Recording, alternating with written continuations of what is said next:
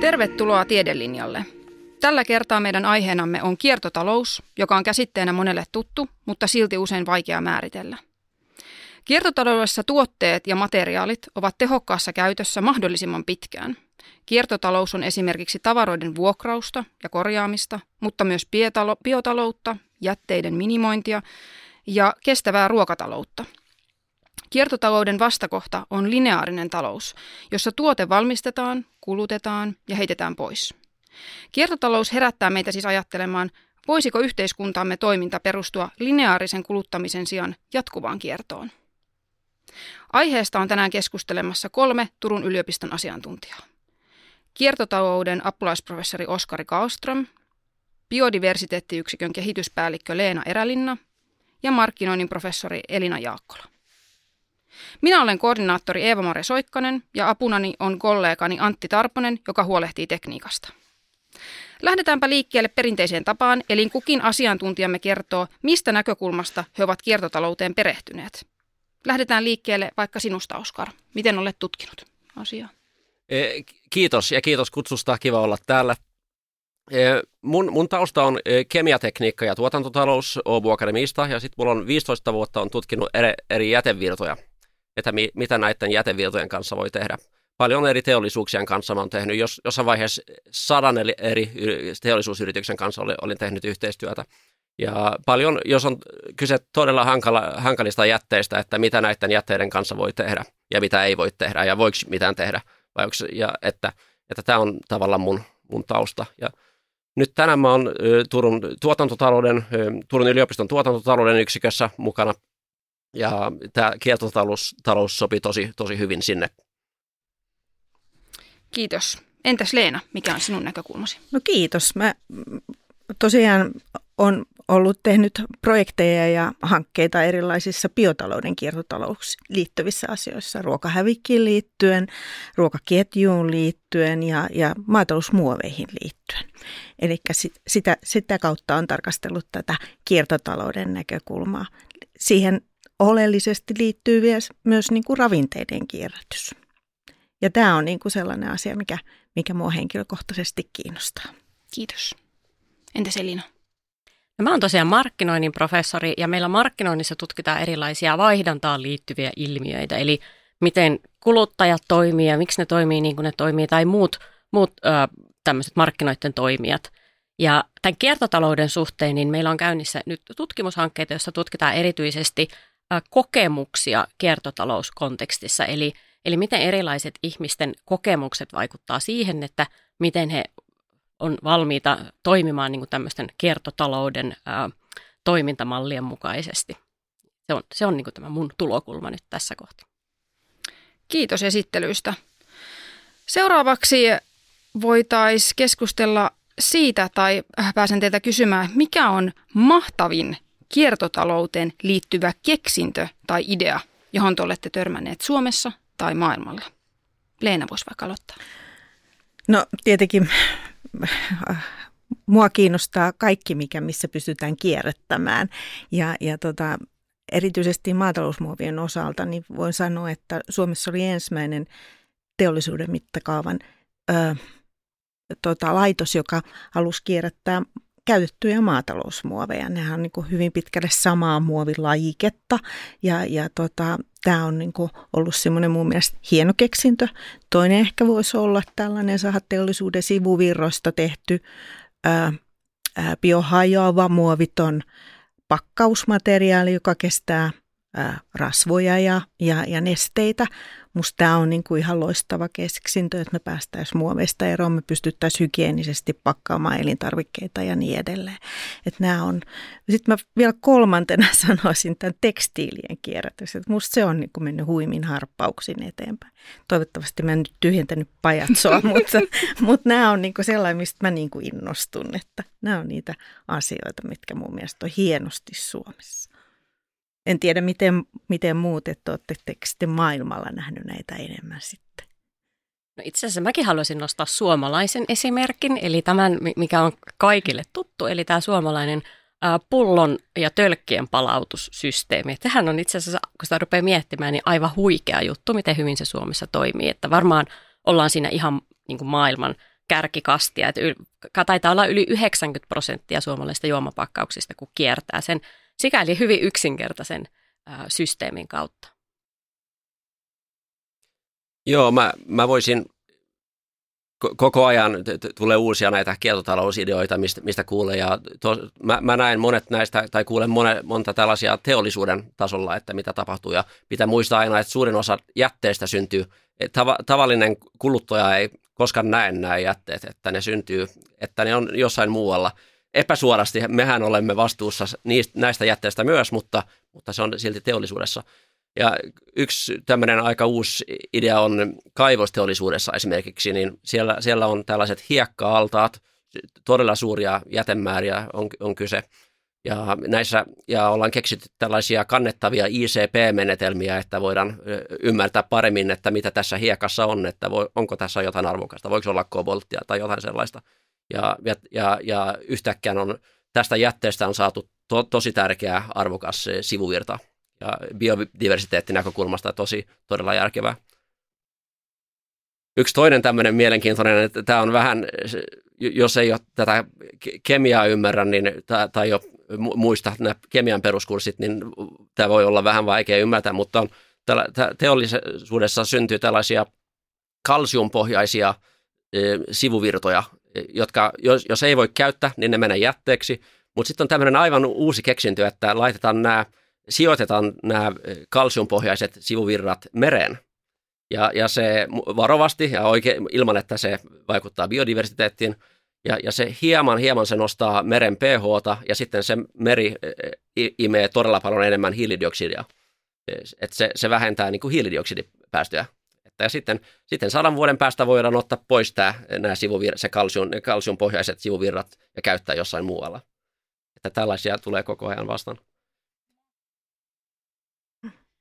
Mutta tavalliselle käyttäjälle mun mielestä merkittävin, mitä tapahtuu nyt, voi olla ehkä tämä ak- akkukennojen kierrätystä. Että, että litiumpohjaiset, litium-ioniakut, mitä, jotka, mitkä meillä on känny, kännykässä, niin, niin ei, ei olla hyvin voinut, voitu kierrättää vielä, mutta Suomessa ollaan nyt keksimässä todella hyviä keksintöjä, että, että päästään eteenpäin tämän, tämän kanssa. Esimerkiksi yrityksiä kuten Fortum ja Metsäautotek. Kiitos näistä aika konkreettisia ideoita ja keksintöjä. Seuraavaksi mä haluaisin puhua teidän kanssa erästä ristiriidasta. Eli markkinataloushan ohjaa meitä jatkuvasti kuluttamaan. Me hamutaan uutta ja välillä myös luksusta. Silkkipaperin kääritty vaate tai uuden puhelimen unboxaus ovat kokemuksia, joita moni kokee tarvitsevansa ainakin välillä. Samalla me halutaan kuitenkin toimia tietoisina kuluttajina. Miten ihmeessä tämä ristiriita voidaan ratkaista? Oskar. Siis, siis tämä on todella hyvä kysymys, vaikea kysymys ja tämä ei ole mustavalkoinen, sen pitää muistaa. Että, että monet tuotteet, siis mitä me, siis me, mitä me käytetään ja kulutetaan, niin, niin, niin se itse asiassa ei ehkä aiheuta niin paljon päästöjä. Ja se voi olla jopa niin, että jos me korjaamme tämän, niin tulee enemmän päästöjä kuin jos me heitämme pois sen. Syntyy ehkä enemmän jätettä, mutta voi olla, että syntyy vähemmän päästöjä että se on, mutta totta kai tämä vastuullinen kulutus ja pitää, tämä turhaa ylikulutus pitäisi saada alas. Että, että hyvä esimerkki on, on betoni, maailman eniten käytetty rakennusmateriaali. Että epäsuorasti me kaikki käytämme koko ajan betonia. 3500 kiloa per vuosi per henkilö, tai mitä se nyt on, 10 kiloa päivässä e, käytetään keskimäärin koko, koko maapallon kaikki ihmiset. Ja, ja voisi miettiä, että pitäisi meidän käyttää, ja noin 7 prosenttia kasvihuonepäästöistä liittyy tähän, että voisiko tämä kulutus saada alas esimerkiksi, että se ei olisi tai ky, ei olisi 10, mitä se nyt on 10 kilopäivässä, mutta voisiko se olla 7 kilopäivässä tai 5 kilopäivässä. Ja, ja se kuulostaa, jo, että me, Suomessa me olemme vastuullisia, mutta ollaanko me oikeasti vastuullisia? Kun betonia käytetään sairaaloihin, siltoihin, kaikkien käytetään aina koko ajan betonia. Että, että ei se ole niin, niin helppoa, että jos, jos regulaatio systeemit sanoisi näin, että pitäisi saada tämä betonikulutus alas, että mitä oikeasti pitäisi tehdä? Tuohon mä voisin ottaa kantaa siihen, että, että niin kuin mä usein niin kuin on ihan kuluttajana mietin sitä, että tätä rakentamista.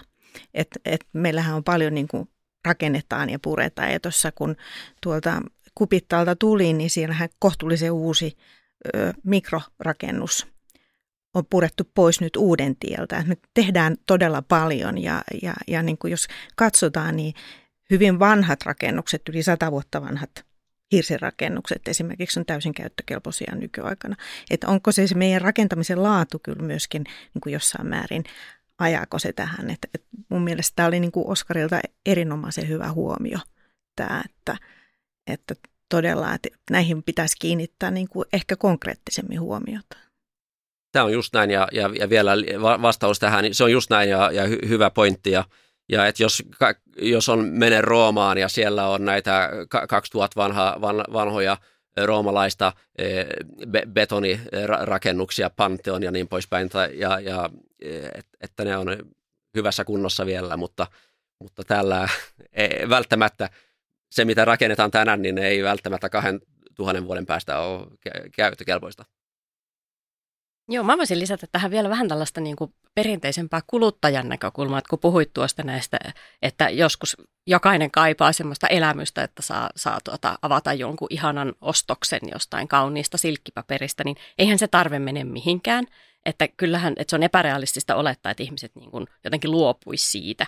Mutta ehkä, ehkä nostasin tässä avainasemaan tämmöisen mikä näkyy jo isona trendinä, eli tämmöinen second hand ja vintage-ostaminen. Että itse asiassa aika, aika, aika paljonkin jo näkee sellaista, että se käytetyn tavaran ostaminen, mikä ehkä ennen miellettiin, että se on vähän semmoista onnetonta ja vähän vaikka köyhyyden merkki, jos täytyy ostaa käytettynä, niin se ajattelutapa on niin kuin aika hienosti nykyään muuttunut. Että sitä ehkä usein pidetään, että se on niin kuin arvokkaampi se sopivasti patinoitunut nahkatakki, joka löytyy jostain vintage-liikkeestä, kuin joku semmoinen massatuotettu, joka vaan napataan, napataan ketjuliikkeen henkarista. Niin jos tätä trendiä saadaan niin kuin lisättyä, niin sehän on, on tässä ihan, ihan avainasemassa. Ja toinen ehkä, minkä nostaisin, niin olisi palveluiden käyttäminen. Eli sitä elämyksellisyyttä voi aika paljon myös hakea ö, ostamalla palveluita eikä niitä tuotteita. Esimerkiksi vaikkapa räätälin palveluita. Eli monet, monet nykyään tuota löytää sen jotenkin sen elämyksellisyyden siitä, että, että kun on löytänyt sen jonkun vintage-vaatteen, niin sitten viekin sen jollekin ompelijalle tai räätälille, joka tekee siitä just itselle niin kuin, muodistetun ja omiin mittoihin sopivan, niin siinä on sitten sellaista, sellaista niin kuin, äh, ylellisyyttä, mitä ei myöskään sit sieltä niin kuin ketjuliikkeestä saa hankittua. Niin jos tämmöiset asiat lisääntyy, niin saadaan säilytettyä vielä se semmoinen ihana ylellinen ostamisen tai semmoisen niin itsensä hemmottelun tunne, mutta, mutta kuitenkin huomattavasti niin kuin kestävämmällä tavalla. Nyt sä vähän sivusit tässä palvelumuotoilua, ehkä aavistuksen. Ja seuraavaksi voitaisiin puhua kiertotaloudesta ja palvelumuotoilusta, jotka on viime vuosina kietoutuneet yhä tiiviimmin toisiinsa. Eli palvelumuotoilulla tarkoitetaan kokonaisvaltaista suunnittelua, jonka tavoitteena on luoda helppokäyttöisiä palveluita, tuotteita tai prosesseja. Sä joskus sanonut, ehkä jossain haastattelussa tai televisiossa, en muista, että esimerkiksi, että ottanut esimerkin kiertotaloudesta ja palvelumuotoilun yhdistämisestä kuin ruokahävikki ja sen myynti.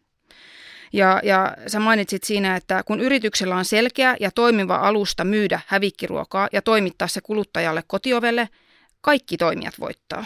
Tärkeää on, että se koko prosessi on suunniteltu ja helppokäyttöinen. Mitä muita mahdollisuuksia palvelumuotoilu antaa kiertotaloudelle ja samalla myös kuluttajalle tulevaisuudessa? Hmm. Elina. Joo, tämä on tosi kiinnostava kysymys. Eli tosiaan kun palvelumuotoilun niin kuin pääideana on se, että asetutaan ikään kuin käyttäjän saappaisiin ja tutkitaan, että miltä se jonkun tuotteen tai palvelun käyttäminen näyttää siellä ihan niin kuin ruohonjuuritasolla.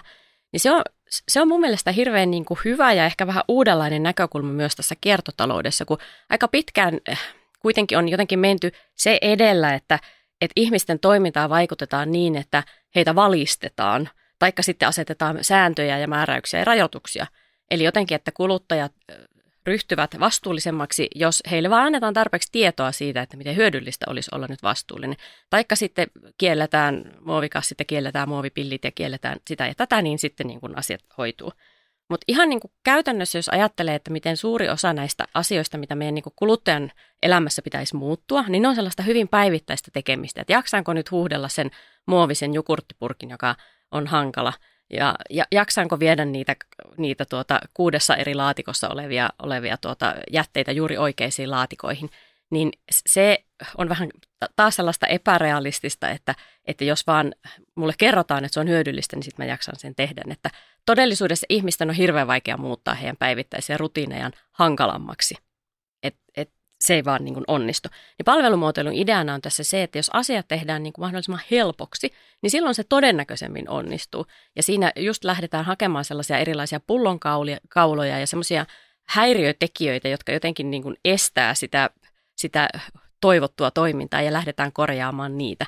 Eli, eli jos asiat on mahdollisimman helppoja, niin silloin se toimii. Niin kuin sä mainitsit tämän, tämän äh, hävikkiruoka-yrityksen, eli siinä on tällainen toimiva äh, niin kuin kännykkäsovellus, mitä kautta kuluttaja voi helposti katsoa, että onko jossakin lähikahviloissa ja ravintoloissa ylijäämäruokaa ja, ja sitten saa niin kuin parilla klikkauksella sen sieltä ostettua ja noudettua ja kaikki voittaa. Päästään, ei mennä roskiin sitä, sitä ruokaa ja kuluttaja saa vähän edullisempaa ja kuitenkin vielä oikein hyvää ravintolaruokaa. Ja kaiken lisäksi tämä on vielä ihan niin kuin kannattava liiketoimintaakin. Tämä, tämä on tosi, tosi hyvä pointti ja tämä, tämä idea, mutta pitää myös muistaa vaan, että siis, siis kuluttaja ei suorasti ole vastuussa kaikista päästöistä, että, että se on myös tämä, että epäsuorasti on, on, on vastuullinen myös siitä, mitä tapahtuu ja ja se on hyvä muistaa, että kasvihuonepäästöistä niin kuin 40 prosenttia tulee, tulee rakennusalalta suorasti tai epäsuorasti, 30 prosenttia tulee ruoasta. Tämä ruoka esimerkki on todella, todella hyvä ja merkittävä. Ja, mutta mi, mi, mikä muu ala, missä tämä voisi toimia, on esimerkiksi tämä koko rakennusala. Pitäisi olla tosi helppoa talon käyttämisen jälkeen, että voitaisiin ottaa vähän niin kuin Lego-pakkaus, että voisi ottaa palat pois ja käyttää uudestaan. Mutta ei ajatella näin, kun käytetään – ylikäytetään betonia ja, ja asfalttia ja you name it, ylikäytetään, niin se on vähän vaikeaa implementoida tällaisia ajattelutapoja. Joo, ja mä myöskin niin kuin, sanoisin sitä, että kuluttajan on kaikkein helpompaa, kun se tehdään helpoksi. Että, että niin kuin tavallaan se kierrättäminen pitäisi aloittaa sieltä jo keittiösuunnittelusta, jotta ne niin kuin olisi. Että, että nythän me yritetään tunkea niihin kuuteen eri, tai löytää niitä kuutta eri rasiaa jostain, että mihin me tungetaan sitten nämä kaikki. Ja, ja sitten se yksi tulee täyteen ja se yksi jää sinne haisemaan ja niin edelleen. Tässä pitäisi olla. Mutta sitten mä vielä niin kuin käyttäisin sitä että, että, äh, ajatusta, että meidän pitäisi saada jotenkin tuupat tunnettua niitä, että täällä tuuppauksella, tämän tyyppisellä me niin kuin houkutellaan, että me asetetaan, saadaan myös niin kuin kuluttaja hamuamaan. Että mun mielestä niin hyvin on tämä niin kuin vintage-ajatus mennyt myös niin kuin siellä tuuppauksella. Että jos mä ajattelen omasta nuoruudestani pohjois projektiin, että se oli äärimmäisen onnistunut, mutta siellä, siellä oli niin kuin erilaisia keinoja, millä me käytetään. Me ehkä tästä kiertotaloudessakin ei voida puhua, etteikö me tiedettäisi ja tunnistettaisi sitä ongelmaa, mutta ehkä meidän pitää se tehdä helpommaksi ja ehkä meidän pitää myös niin kuin lainsäädäntö tehdä jollain tavalla helpommaksi ja vähän myös sitä kautta niin kuin saada myös sitä porkkana, mutta myös keppiä. Mutta se tuuppaus olisi mulla ehkä, niin kuin, en mä osaa sitä sanoa, mikä se keino on, mutta palvelumuotoilu ja tuuppaus, mä niin porkkanoilla niin kuin yrittäisin saada tätä vietyä eteenpäin. Se, se on varmasti näin, että voi ajatella, että tämä on kuluttajien ja yhteiskunnan ja yritysten ja regulaattoreiden y- yhteistyö, että kaikki tarvitaan. Joo, ja, ja tässä pitäisi tehdä sitä yhteistyötä ja puhua koko niin kuin arvoketjussa Joo. siitä asiasta, että ei se riitä, että niin kuin kuluttajille otetaan yksi homma ja sitten teollisuudelle yksi ja ja al, esimerkiksi alkutuotannon kolmas, et vaan se pitäisi koko niin kuin siinä arvoketjussa saada se viesti ja, ja pohdittua sitä, että miten se saataisiin kaikkein helpommaksi. Sitten me tarvitaan myöskin ne, ne, tota, ne uusiotuotteiden markkinat. Ei riitä, että me vaan kierrätetään kuluttajat, vaan sitten pitäisi mitä sitten sen jälkeen, että, me just, että mitä sille betonille sitten tapahtuu, että mihin se sitten käytetään sen jälkeen, kun se on hajotettu. Mm. En tiedä, jos tämä on pa- tämmöinen palvelumuotoiluesimerkki, mutta voisi ajatella, että e- ehkä se voisi olla, mutta e- muutama vuotta sitten tai, tai opiskeluajalla, aika monta vuotta sitten jo, aika menee nopeasti, niin, niin meillä oli tämmöinen e, asuntokaksio ja piti, siellä tehdä putkiremontti. Ja tämä putkiremontin hinta oli, mitä se nyt oli, 40 000 euroa, aika kallis ja ja, ja se tarkoittaa, että on paljon päästöjä, kun tarvitaan paljon työvoimaa ja joka päivä ne mm. tulee sinne. Että pitää muistaa se, että jos jotain maksaa paljon, niin usein se tarkoittaa myös, että on paljon päästöjä. Ja, ja, ja sitten oli kaksi, taloyhtiöllä oli kaksi vaihtoehtoa, että tehdään perinteinen tämmöinen putkiremontti, että otetaan pois kaikki putket ja sitten laitetaan saman paikkaan, että ne ei näy ollenkaan uudet putket, ja se on se kalliimpi vaihtoehto. Toinen vaihtoehto on, että, että ei tehdä mitään, laitetaan vain uudet putket pinnalle, mutta se ei näytä niin hienolta. Ja se, oli, se on todella paljon halvempi, että se olisi ollut ehkä 10 000 euroa, eli kolme kertaa vähemmän. Ja päästöjä voisi ajatella, ja myös, siis ei pudeta melkein mitään, se on halvempi, mutta sitten se on myös käytön jälkeen on helppo ottaa pois myös. Että, että se, on niinku, se, oli, se on win-win kaikille halvempi, paitsi urakoitsijalle totta kai se mm. ei ole win-win, kun ne, ne hävii rahaa siellä, mutta, mutta tällaisia pitäisi niinku alusta miettiä, niin, niin pääsisi niinku pidemmälle eteenpäin. Ja yksi pointti siinä, että ne putket jäisi siihen pinnalle, olisi myös, että sen pystyt jälkeenpäin korjaamaan kohtuullisen helposti. Kyllä, joo. Ehkä oikeastaan nämä kaikki esimerkit, nyt kun mainitsin tuossa, että, että meidän tutkimuksessa on mietitty näitä kokemuksia, niin mä poimin tietenkin nyt näistä teidän, teidän esimerkkeistä niitä kokemusasioita, että, että niissähän on paljon kyse siitä, että miten niin kuin, mitä me ollaan aikaisemmin, minkälaisia kokemuksia meillä on erilaisista asioista, niin se jotenkin niin kuin lukitsee vähän niin kuin mielen olettamaan, että näiden kuuluu olla näin myös jatkossa. Eli näähän kaikki esimerkit kuvaa sitä, että erilaisten toimijoiden näissä arvoketjuissa pitäisi muuttaa sitä niiden totuttua ajattelutapaa. Eli varsinkin tässä rakentamisen kontekstissa, niin ainakin itsellä on sellainen mielikuva, että rakentaminen on aika semmoinen ehkä niin kuin konservatiivinenkin ala, niin siellähän niin kuin vaatisi tämmöisen uudenlaisen toimintatavan niin kuin omaksuminen vaadittaisi siellä ihan hirveän monenlaisten toimijoiden keskuudesta. Kaikkien pitäisi tehdä asioita hiukan toisin, jotta se kierto niin kuin onnistuisi. Ja siellä voi olla aika vahvoja tämmöisiä mielen lukkoja, että miten nämä on ennenkin tehty ja miten ne kuuluu tehdä. Lähtien nyt siitä, kuuluuko putkien näkyä vai ei, mutta myös varmasti aivan hirveän niin kuin monenlaisiin yksityiskohtiin liittyen siinä, siinä koko ketjussa. Seuraavaksi hei, mulla olisi teille tunnustus. Muuhun iskee välillä kuluttajana aika iso epätoivo. Ja se voi olla, että tunne on aika monelle tuttu. Ajatus, että tarvitseeko meidän kaikkea palvelumuotoilla uudestaan tai brändätä vihreänä. Entä jos meidän vaan pitäisi muuttaa meidän suhdetta tavaraan? Esimerkiksi mun neljävuotias poika, niin hänen muuten siisteissä housuissa on polvessa ommeltu reikä. Kukaan ei ottanut niitä housuja edes ilmaiseksi. Tavara, tässä tapauksessa siis tämä vaate, on siis menettänyt alkuperäisen ideansa eli tarkoituksen pitää meidät lämpimänä. Mä luin muutama viikko sitten Japanissa aikoinaan syntyneestä kintsuki-perinteestä, jossa korostetaan esineen arvoa korjaamalla sitä. Posliinia korjataan esimerkiksi kullalla. Tämä näytettiin ihan konkreettisena videona esimerkiksi mennyt astia rikki, niin se juotetaan kiinni siis kullalla. Ja, ja tota, tämän perinteen sanoma on, ettei rikkoutunutta tule heittää pois. Korjaaminen tekee siitä tässä tapauksessa entistä kestävämmän. Kulta korostaa sitä, että esine on mennyt rikki ja se on nyt entistä tärkeämpi omistajalleen. Jotenkin tuntuu, että meidän suhde tavaraan on selvästi vääristynyt viimeisen sadan vuoden aikana. Kertokaa, millainen suhde meille tulisi rakentaa materiaaliin ja miten tämä muutos tulisi tehdä. Tämmöinen viisi minuuttia aikaa. Leena aloittaa. No joo, mä voin aloittaa, koska varmasti on joukon vanhin ja, ja, ja tota, mulla on tota 20-luvulla syntyneet vanhemmat, jotka on kulunut sodan ja pula-ajan ja, ja mä itse 70-luvulla nuoruttani elänyt, niin silloinhan oltiin niin kuin silloin oli kouluvaatteet ja sitten oli kotivaatteet ja, ja tota, kaikki pukeutui vähän samanlaisilla. Sitten 80-luvulla kun tultiin, niin, niin sitten tavallaan maailma aukesi ja ehkä vähän, vähän niin kuin Eurooppakin aukesi meille suomalaisille, niin meille tuli aikamoinen tämmöinen kulutushystria. Ja musta tuntuu, että me ollaan edelleen vähän siinä, siinä, että nyt kun me päästään kuluttamaan, niin nyt me kulutetaan. Että me, me vähän hullaannuttiin siihen, että nyt musta on tultu niin kuin järkevämmälle tasolle ihan selkeästi tästä kiertotalouden ja tämän ymmärryksen muuta. Mutta me vähän siinä, että, että, että mä ehkä vielä edustan sitä puritaanista sukupolvea, että, että niin kuin, että, että mä niin kuin haluan ostaa hyvää ja laadukasta ja käyttää sitä paljon. Mä, esimerkiksi vaatteiden osaa mä inhon käydä vaateostoksilla, kun mun mielestä mikään vaate ei sovi mulle. Se on hyvä, hirveän kätevä taloudellisesti ja ekologisesti. Mutta et, et niin kuin, sanotaan, että vielä 90-luvulla kun, kun omat lapset oli, oli pieniä, niin silloin kyllä vielä kierrätettiin pienissä rinkeissä, mutta kir, kirppiskäytännöt ei ollut niin, niin jouhevia tai vähän se oli se kirppis, oli, että siellä on sitten niitä kirppuja. Mutta et, et nyt se on niinku tullut paljon salvia. Mä näen kyllä tässä paljon niinku enemmän hyvää, mutta toki ne, varmaan se laatuvaatimus on kohtuullisen suurta. Mutta mä niinku ehkä su- suosisin sitä niinku laadukasta ja, ja lapsilla se on eri asia.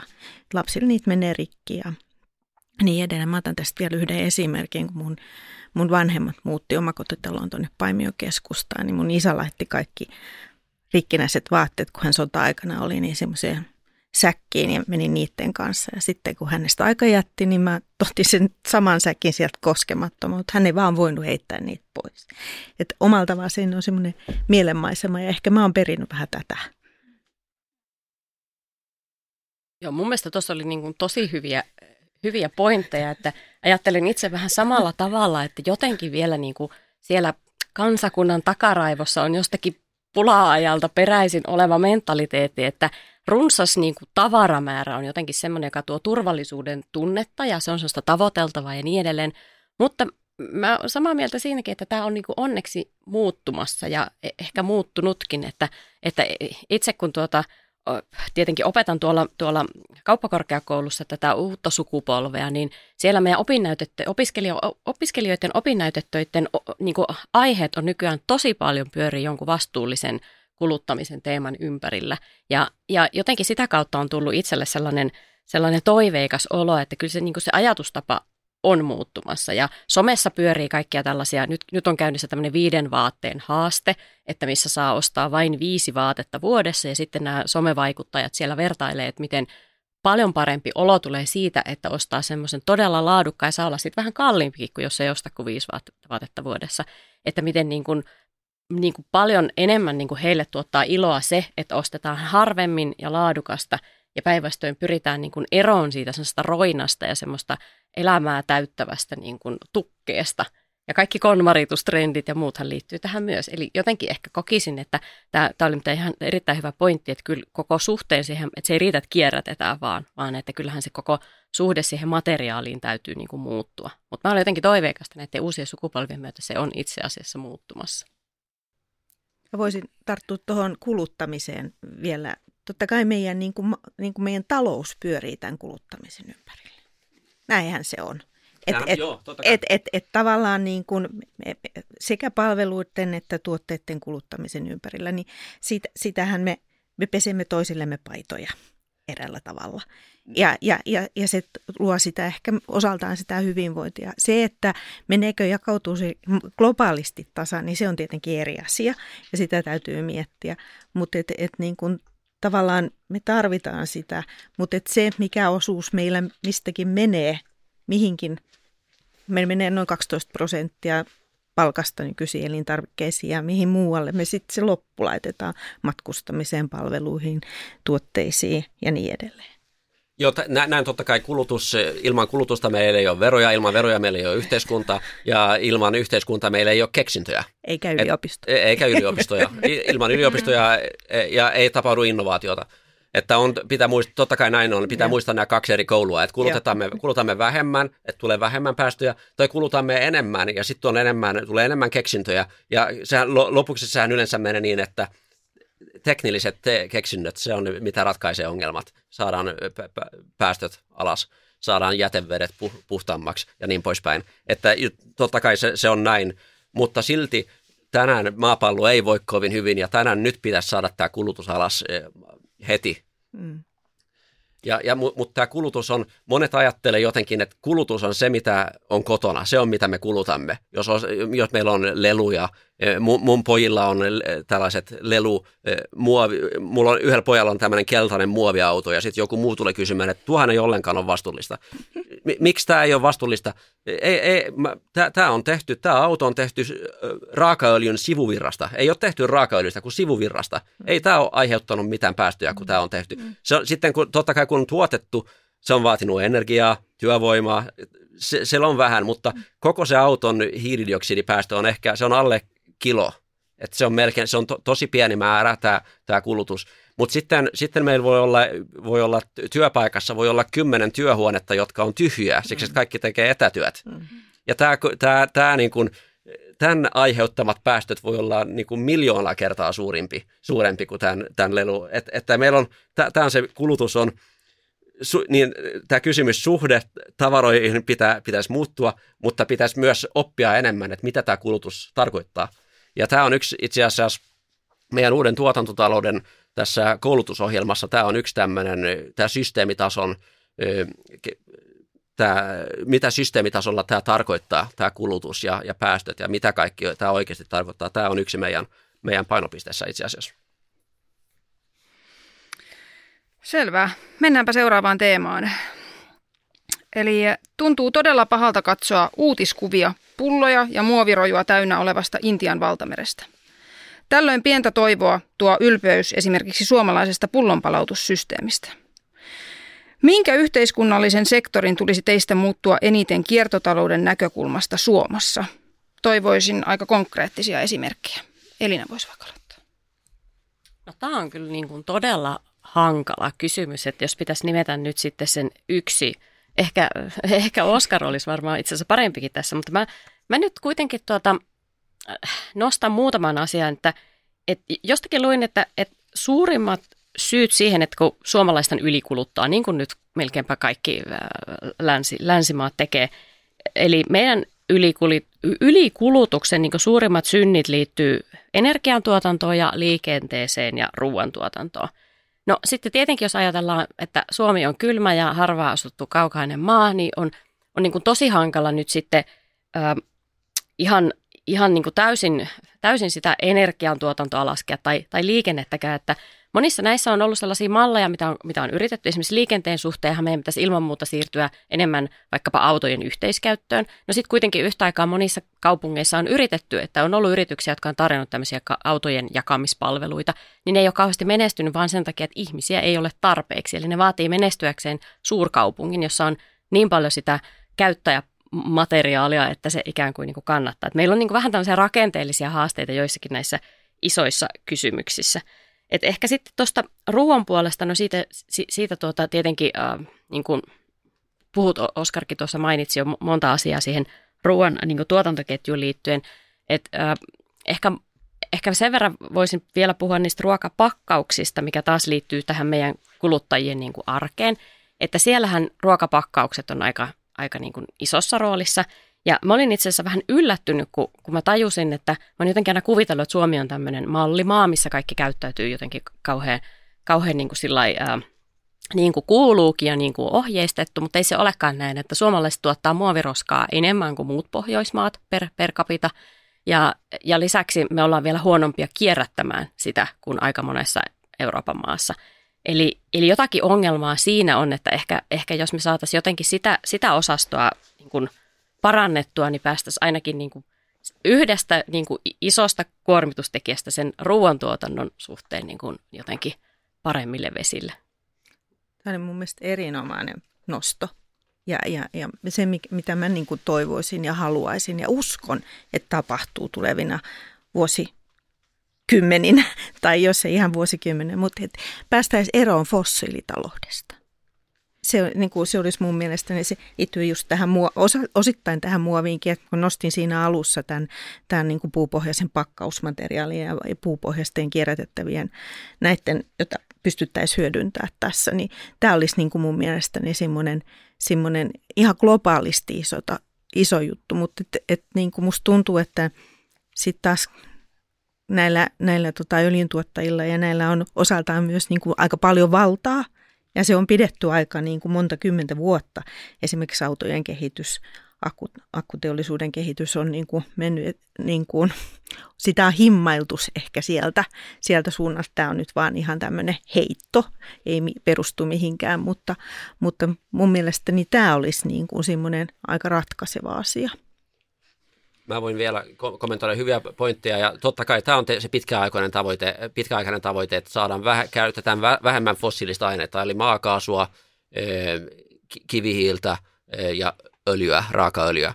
Ja, ja tämä kuulostaa paljon helpommalta kuin se oikeasti on, kun ollaan niin paljon enemmän sitoutuneet siihen, kun monet, monet näkee, että, että öljytuotannossa, raaka, kun raakaöljystä saadaan nämä komponentit, niin vaan – vaan itse asiassa noin 4 prosenttia tästä, viiva 6 riippuen vähän, miten tätä tehdään, mutta on tämä nafta.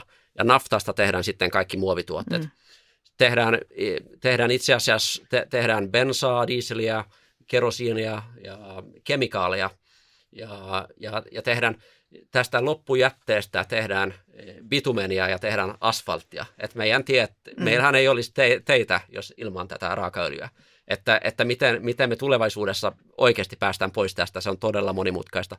Ja tämä, tämä mitä oikeasti täällä tapahtuu, on, on vielä monimutkaisempaa, että, ja tämä on itse asiassa, ei ole ihan varma, että vaikka jos vähä, mitä päästöjen kanssa tapahtuu, jos kierrätämme muovia, meneekö ne oikeasti alas vai meneekö ne ylös? Koska se menee niin, että, että jos, jos kierrätämme kaikki muovit, niin, niin tämän naftasivuvirran kanssa – niin mit, mitä näiden komponenttien kanssa silloin tapahtuu? Worst case, poltetaan ne heti. Että jos kierrätämme muovia, niin voi olla, että päästöt välttämättä, kulutus välttämättä ei se mene parempaan suuntaan. Mutta kyllä se silti, se on se pitkä, pitkäaikainen idea on totta kai, että kierrätämme kaiken, myös kemikaalit, ei vain muovi. Mm. Ja sitten jos, jos riittävän suuri osa näistä kaikeista näistä komponenteista, mitkä on olemassa raakaöljyssä, jos, jos, pienen, jos kulutus menee pienemmäksi, eh, niin siis bensakulutus menee, bensakulutus menee pienemmäksi, näyttää hyvää lupavalta nyt, kun on sähköautoja, diiseli, eh, kerosiini, asfaltti niin poispäin, niin tämä on tosi suuri tämmöinen yhteistyö, mitä pitäisi tehdä, mm-hmm. niin silloin vasta tämä raakaöljyn kulutus voisi mm-hmm. oikeasti saada alas. Se vaatii semmoisen systeemitason muutoksen, Joo. mutta kyllähän me ollaan nyt energiantuotannosta luovuttu fossiilisista aika pitkälle. Jos katsotaan, miten, miten Suomessa niin kuin sähkö- ja, ja lämpöenergian tuotanto tulee, niin se tulee uusiutuvista tai sitten, sitten tota ydinvoimasta. Et, et niin kuin siinä mielessä Joo. me mennään tässä eteenpäin, että ehkä me ei tarvita sitä hiiltä sitten sinne taivaalle tupruttamaan enempää. Et, et siinä, siinä mielessä mä niin kuin katsoin, että mä, mä en halua niin kuin missään nimessä, että olisi mustavalkoista maailmaa. Joo, mutta, joo, ei, ei, ei, mutta et, et niin kuin, että meidän pitäisi ehkä siitä päästä eroon pikkuhiljaa. Ja tässä on niin kuin ehkä innovaatioina Suomen mm. mahdollisuus mm. meidän metsäsektorilla. Mä näen niin. Mutta se on myös se vielä tämmöinen lisä, joo, se on just näin, mutta lisäkommentti myös on, kun puhutaan fossiilista aineista, pitäisi puhua erikseen hiilestä, öljystä, maakaasusta. Mm. Että heillä on, näillä on vähän eri tehtäviä maailmassa nyt, että nämä ei ole sama, samat, että, mutta paljon tapahtuu. Suomi tekee todella hyvän työn ja mä oon tosi positiivinen. Yeah. Äsken kysyin, että minkä sektorin tulisi teistä muuttua eniten kiertotalouden näkökulmasta Suomessa, niin nyt on pakko kysyä, että mikä meillä Suomessa toimii erityisen hyvin kiertotalouden näkökulmasta?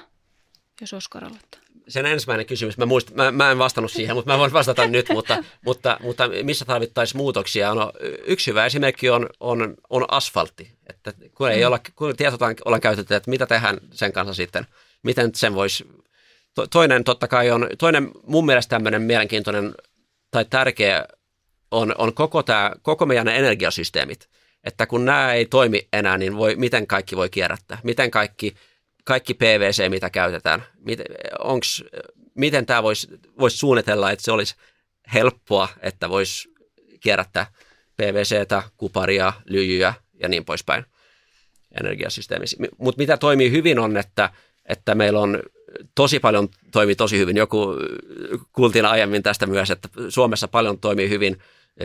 Ja esimerkiksi koko, koko jätehuoltosysteemi on, on tosi, ja siis kyllä ne tietää, mitä ne tekee. Ne lajittelee niin hyvin kuin ne pystyy ja, ja, ja ne myös ajaa tätä innovaatiota ja ne haluaa tehdä sen paremmin. Ja se myös on tosi tärkeää, että nämä jätehuoltoyritykset, että ne oikeasti haluaa päästä eteenpäin ja tehdä asiat paremmin, niin se, se sitten voi katalysoida innovaatioita koko, koko yhteiskunnalle.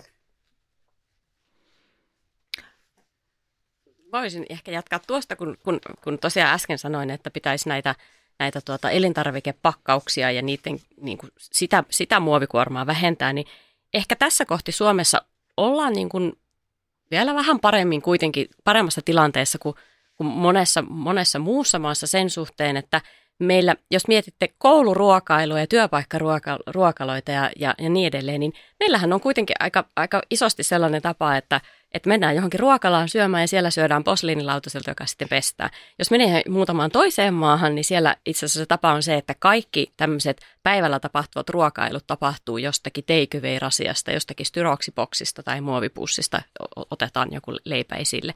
Eli, eli tämmöinen aika, aika simppeli asia, mutta isossa mittakaavassa kuitenkin tuottaa aika paljon vähemmän muoviroskaa. Tai se, että suomalaiset kuluttajat hyväksyy sen, että hedelmiä ja vihanneksia voi ostaa ihan sillä lailla irtona. Torilta jopa suoraan omaan rasiaan, mutta kaupastakin sieltä vaan niin kuin poimien. Mutta ei tarvi, tarvitko tuota mennä johonkin tuonne valtameren taakse supermarkettiin, joka ainut tomaatti on kääritty johonkin omaan muovikääreeseen ja mielellään vielä useampaan kertaan. Eli tämmöisistä pienistäkin asioista, niin kyllä aika isoja, isoja vuoria sitä muoviroskaa syntyy. Joo, mä tässä ihan, ihan sama, samaa mieltä, että et, et niin kuin me, meillä on menty eteenpäin ja meillä on se lajittelutoimi, mutta et vielä mä perään kuuluttaisin sitä, että sen lajittelun jälkeen me ollaan Suomessa si, ehkä siinä mielessä onnellisessa tilanteessa, että meillä on mahdollisuus polttaa sitten niitä, joita me ei pystytä hyödyntämään sivuvirtoina, mutta kun mennään Etelä-Eurooppaan, niin siellä esimerkiksi ne, siellä niin kuin hukutaan siihen muoviin ja siellä ei myöskään pystytä pystytä tuota polttamaan. Ja osaksi he käyttää muovia sen takia, koska heillä on puute vedestä, kasteluvedestä ja muista vedestä. Ja siihen haiduntaa käyttää sitä muun muassa. Mutta et, et niin kuin, mä, niin kuin Suomessa vielä arvoketjuna peräänkuluttaisin sitä, että okei me kuluttajapäässä osataan jo sitä kierrättää, mutta entä sitten sen jälkeen? Et siihen me vaaditaan teknologiaa, innovaatioita, ehkä porkkanaa sitten käyttää sitä kierrätettyä muovia uudelleen, koska neitsellisen muovin hinta ja tasalaatuisuus saattaa olla parempaa kuin, kuin tota, sitten muuta, mutta meillä pitää olla markkinat myös sille kierrätetylle tuotteelle, niille muovikranulaateille tai metallikranulaateille tai jollakin muulle tai sille betonille.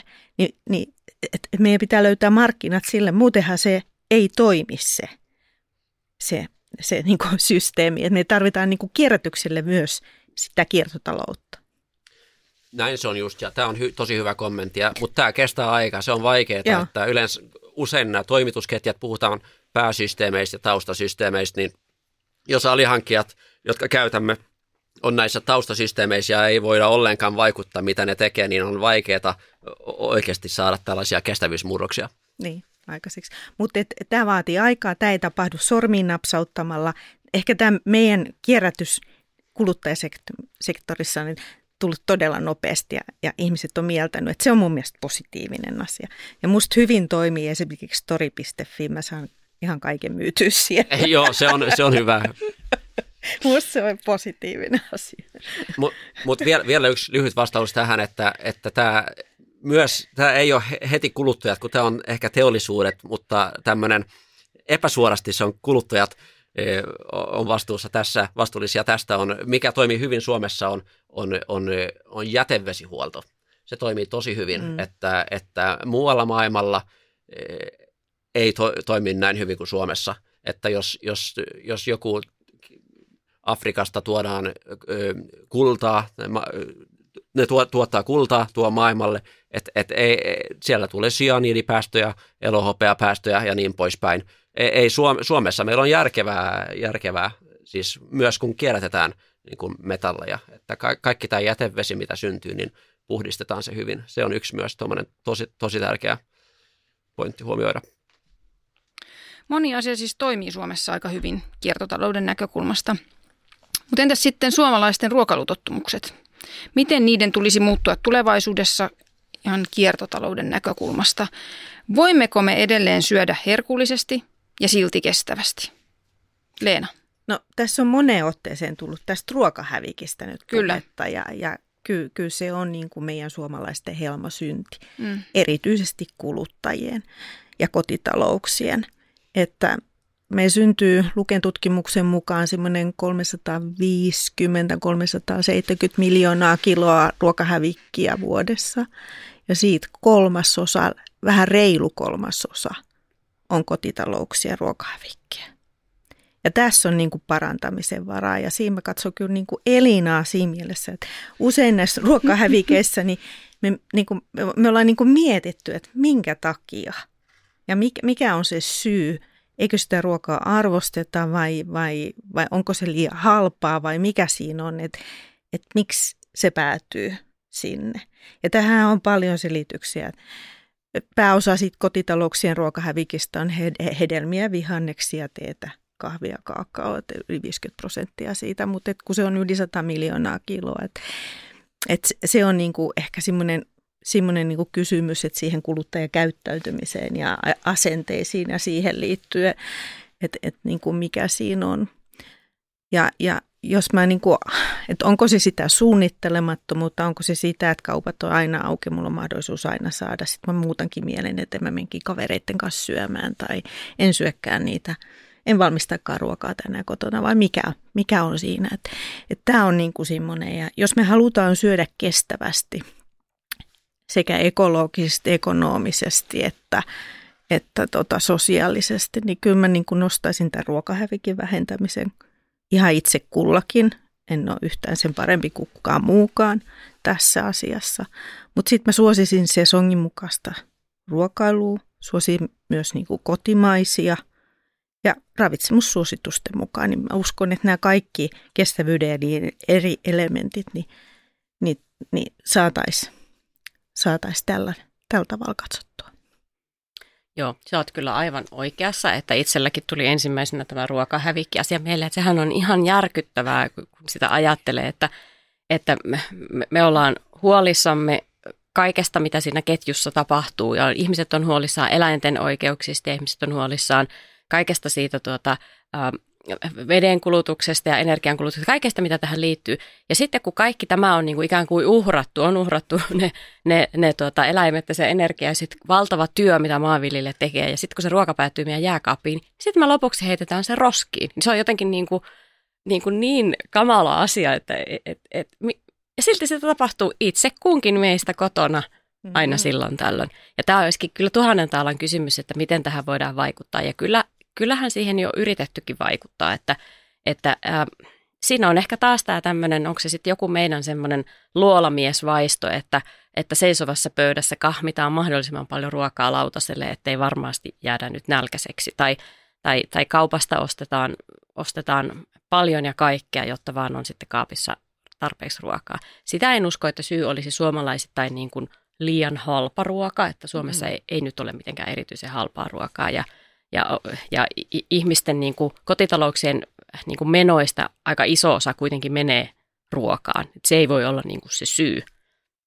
Mutta, mutta olisiko se sitten kuitenkin joku, niin kuin sanoit, suunnittelemattomuuden puute ja ehkä osittain myös osaamisen puute, että, että ei ehkä osata niin kuin rakentaa sitä jääkaapin systeemiä ja sitä ruokahuollon systeemiä niin, että aina sujuvasti keksittäisiin, mitä näistä – satunnaisista tähteistäkin voisi nyt niin kuin valmistaa, että ehkä tässä voisi katsoa tuota koulujen kotitalousopettajiin päin, että voisiko siellä käynnistää jonkun tällaisen niin kuin opetuksen, että ei aina tarvitse aloittaa ruoanlaittoa niin, että otetaan niin kuin se, se, se juuri se, se tavallaan se avaamaton pakkaus kanafileita, vai, vaan se voi joskus, koska aika iso osa sit käytännön ruoanlaitosta onkin sitä, että pitää vähän säveltää sellas, sillä tavalla, että saadaan niin kuin sujuvasti kiertämään se jääkaapin niin kuin vähän semmoinen, semmoinen niin kuin puoliksi avattujen pakkauksien niin kuin sisällöt.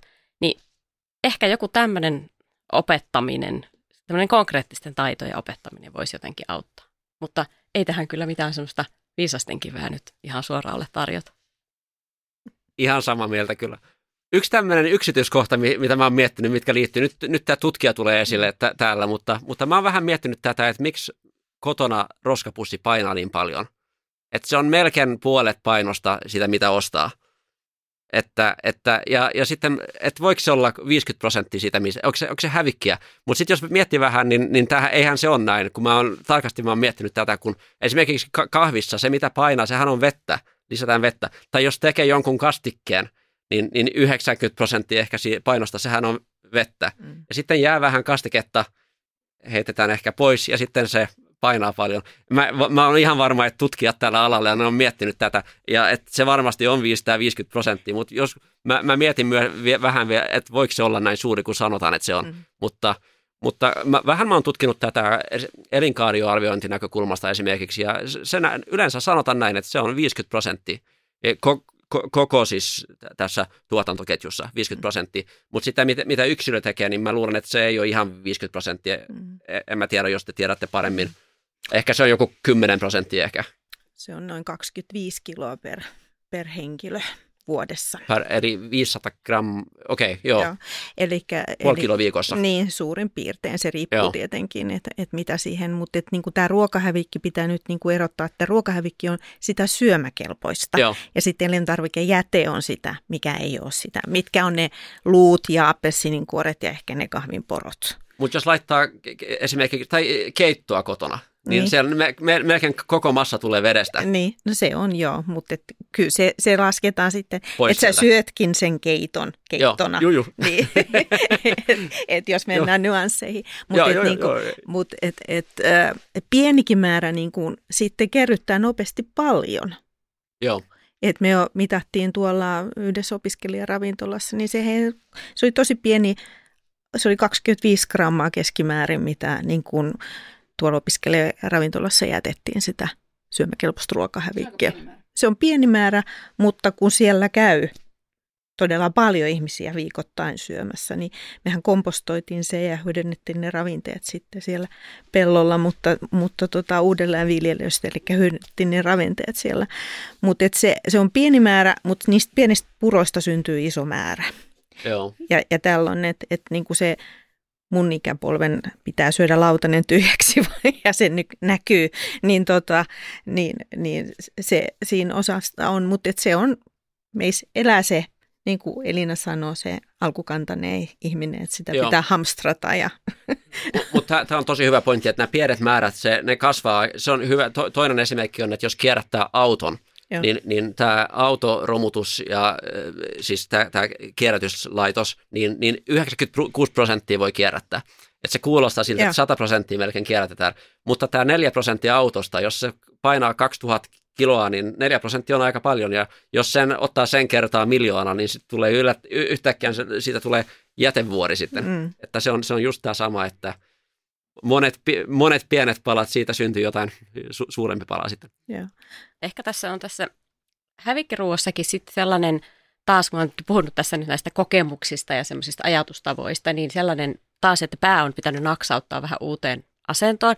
Että jos ajattelee, että ihan kaupoissa, koska iso osahan tästä syntyy myös ihan siis, siis kaupoissa, jossa jää se vanhaksi menevä viimeisen käyttöpäivän tuotteet, mm. tuotteet paljon menee roskiin niin jotenkin vielä jo, jonkun aikaa sitten niin semmoisten punalaputettujen tuotteiden ostaminen oli ehkä vähän sellaista, että niitä vähän kaihdettiin, että kaikki varalta kaivaa sieltä takaa aina sen pakkauksen, missä on eniten sitä päiväystä jäljellä. Mm. Vaikka olikin ajatus, että laitan sen jo tänään, mutta otan kuitenkin periaatteesta sen kaikista uusimman sieltä, jotta, mm. jotta se on varmasti tuoretta. No kyllähän me nyt tiedetään, että Suomessa on se ruoka, jota ostetaan supermarketista, niin on varmastikin turvallista, vaikka se ei olisikaan se, missä sitä eniten sitä päiväystä on jäljellä. Niin ehkä niin kuin itsekin opetellut nyt sellaista toimintatapaa, että ei otakaan sitä, että ottaakin sellaisen, missä on se päiväys aika lähellä, jos mä tiedän, että mä aion sen nyt laittaa.